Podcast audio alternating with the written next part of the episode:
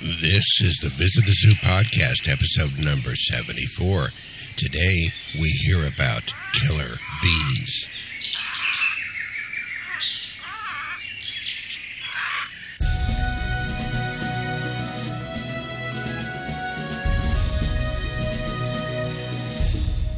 And hello and welcome everybody to another episode of the Visit the Zoo podcast. I'm your host, Fred Fishman, and I am the author of the 12 book, 120 animal series of the Visit the Zoo Kindle books, print books, audio books, DVD. And I want to direct you to our websites. We have our main website, which is at zooanimals.info. That's zoo animals, and that's plural, zooanimals.info. And my main author website is at Frederick Fishman. It's spelled F I C H M A N, frederickfishman.com. And if you want to access our four merchandise sites, you can do that from one portal, and that's at zoozwear.com. That's Z O O Z W E A R.com. And also, don't forget, I think I announced this last week about our new daily blog that I've put together, and that's at dailydesertdoodle.com. That's dailydesertdoodle.com. All right, take care of business. What do you say we start?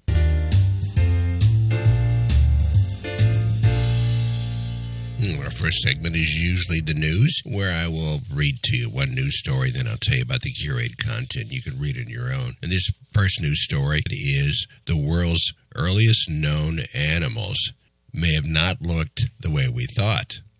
And it starts off by saying that we don't know a lot about the world's earliest animals, but thanks to their 558 million year old fossilized remains, we thought we had a hint as to their appearance.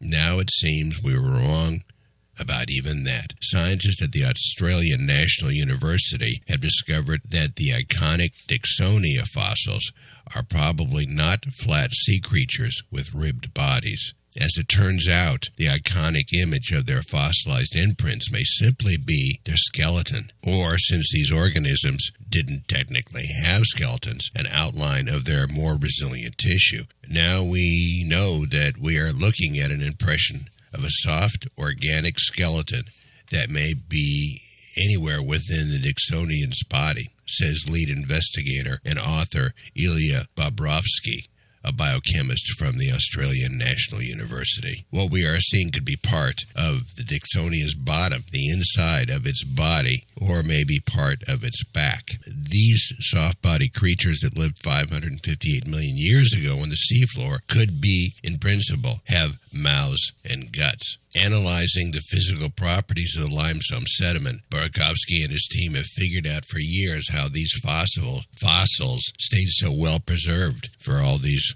hundreds of millions of years. It's a mystery that's been plaguing researchers ever since fossils were first discovered. Imagine you've never seen a human being.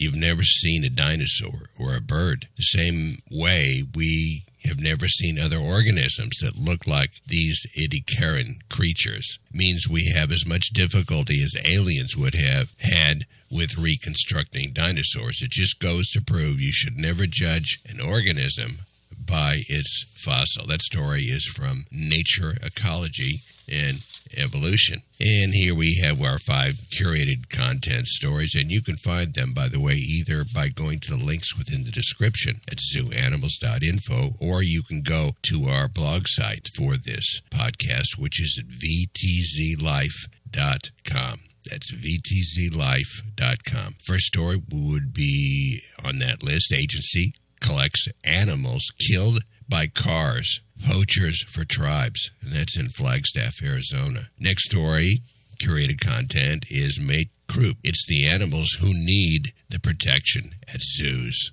Number three story Do animals have rights? I got an answer to that question. You bet. Number four Body size influences the resting positions of most animals. And finally, story number five Our goal is to save the animals. And that's our curated content. Again, you can find that those links in the description at zooanimals.info or you can go to vtzlife.com.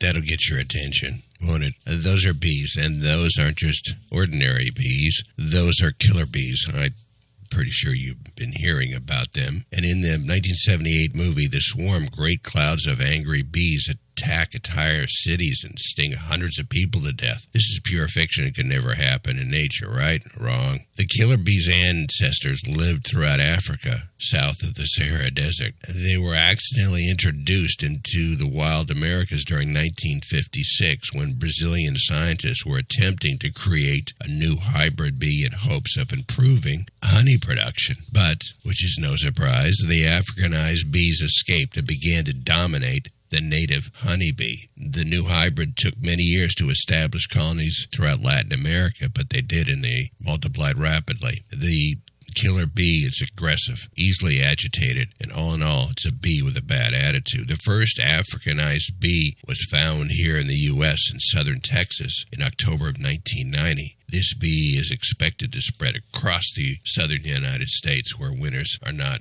so harsh. Some scientists and, and entomologists believe that the Africanized bee will be able to adapt to colder weather and roam as far north as Montana. Yikes. If this projection is true, it could be a significant problem in the U.S. for many reasons. Now, there are differences between European honeybees and the Africanized bees, and let me give you those differences. First of all, European honeybees, they pollinate flowers and crops, as we all know. They're calmed by smoke, and they swarm only when they're crowded. The Africanized bees are more aggressive, attack in larger groups, make less honey, make less wax, hate high pitched sounds, and they swarm more often.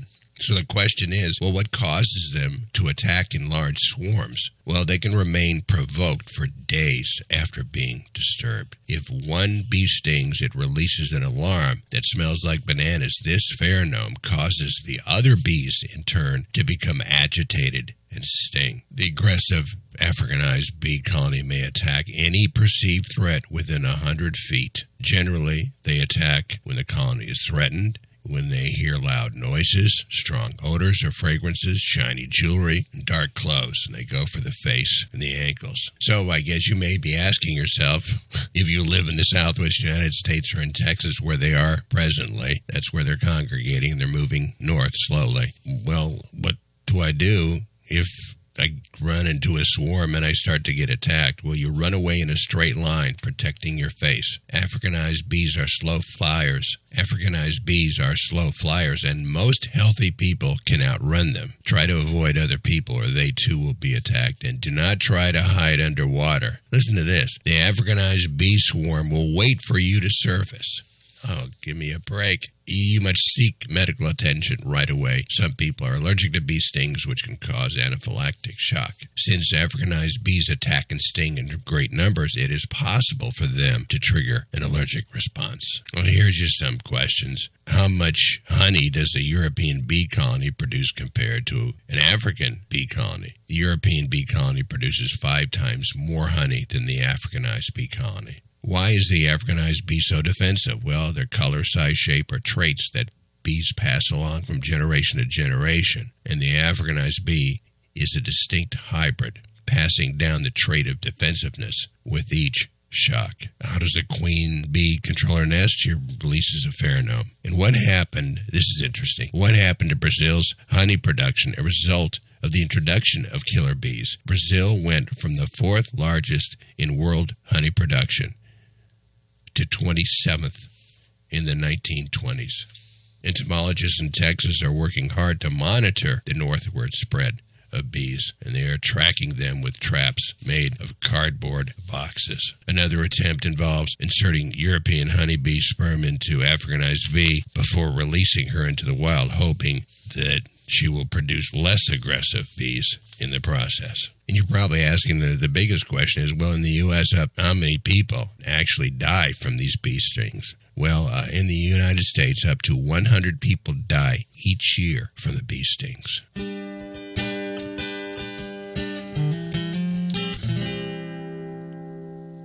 All right, we are at the segment where I either read a poem or I give some quotes, or like last week, I read some really stupid jokes, and I'm not going to inflict that on you this time. I'm going to read a poem by uh, Bayard Taylor, and he was an American poet, literary critic, travel author, and diplomat, and he lived from January of 1825 to December of 1878. And this poem is called A Night with a Wolf. And the style of it will be reminiscent of poetry that came out in the 19th century or the 1800s. This poem is called A Night with a Wolf.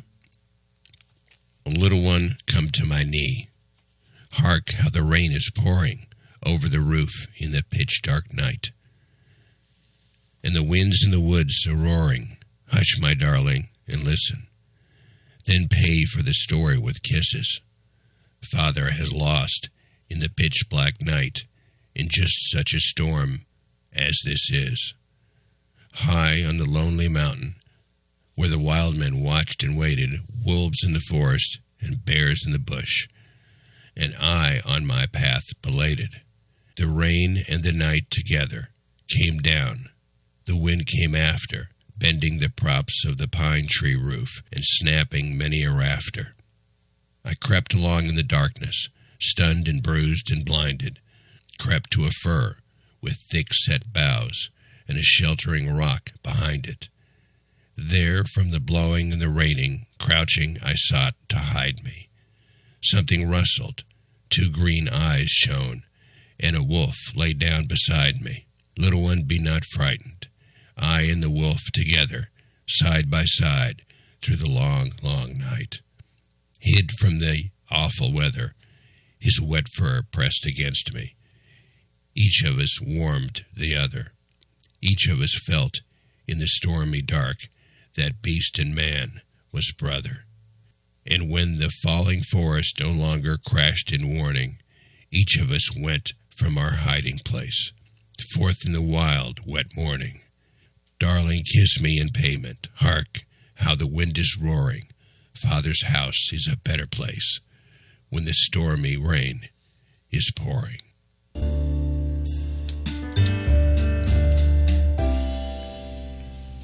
And that is episode number 74 from the Visit the Zoo podcast series. And I want to thank you very much for joining me. Again, as we always entreat you to do, that is subscribe, rate, and review on iTunes or any place else where you listen to this podcast. And don't forget to check out our merchandise site with dozens and dozens of items. And to go to the portal with all the links, we have we're on four stores. Go to zoozwear.com dot com. That's Z O O Z W E A R dot com for all those quick direct links. So, again, thank you very much for joining me here on the Visit the Zoo podcast, and we'll see you again next week. Bye bye.